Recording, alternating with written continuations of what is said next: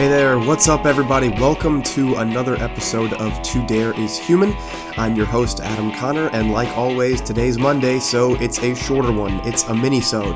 And normally I have something like a book or an article or another podcast to talk about, but I wanted to take a few minutes at the start of this week to talk about the next couple of weeks. First off, if I sound a little bit under the weather, it's because I definitely am. I've been it almost an entire week now.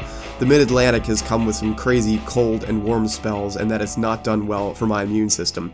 But regardless, this project that I have been working on, To Dare is Human, has undergone a number of changes since I started back in December, and I wanted to start a new series within the show, which is what I want to talk about for a couple minutes right here. As you may notice, these past 13, 14 episodes, while informative and full of great stories and incredible people, have been dominated by one defining factor. Everybody that I've talked to has been male. And with International Women's Day just having passed, it was an appropriate time for me to announce that I had been compiling a new chapter for the show, which is going to start this week. I don't have a great title for it. Uh, the working title has been Wonder Women, but essentially talking about great females who are making strides, showing their dares, and generally just succeeding and being amazing in their fields, whether that be business or entertainment or social media, whatever it may be. I have gone out and found some incredible stories, and some have been suggested to me. Others I reached out and got. And in fact, I'm still sourcing content for this. Currently, it's set to run over the next roughly month and a half to two months to be a six to eight part series. Currently, it's got seven pieces, and I'm hoping to have, uh, you know, at least another two or three through which I can showcase some of the amazing women who are doing great things and how they are making dares therein.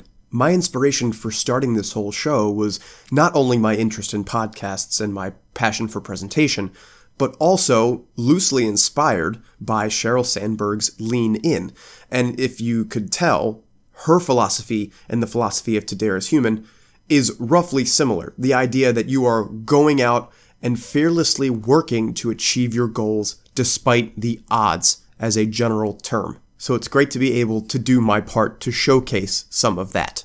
I look forward to sharing these stories with you. Truly, these are some amazing females, and I will be, like I said, showcasing these over the next month and a half to two months, but I am still actively sourcing content. So please, if you have an idea of somebody whose story it would be great to showcase here on the show, send me an email hello at todareishuman.com. And that's how you get me directly. You can say, hey, I got this great story. Here is who I want you to showcase in particular. Here's why. And we can talk about it but I want to make sure I'm doing as much as I can and exhausting all available resources. And of course, you are a great resource because without you, the show doesn't exist.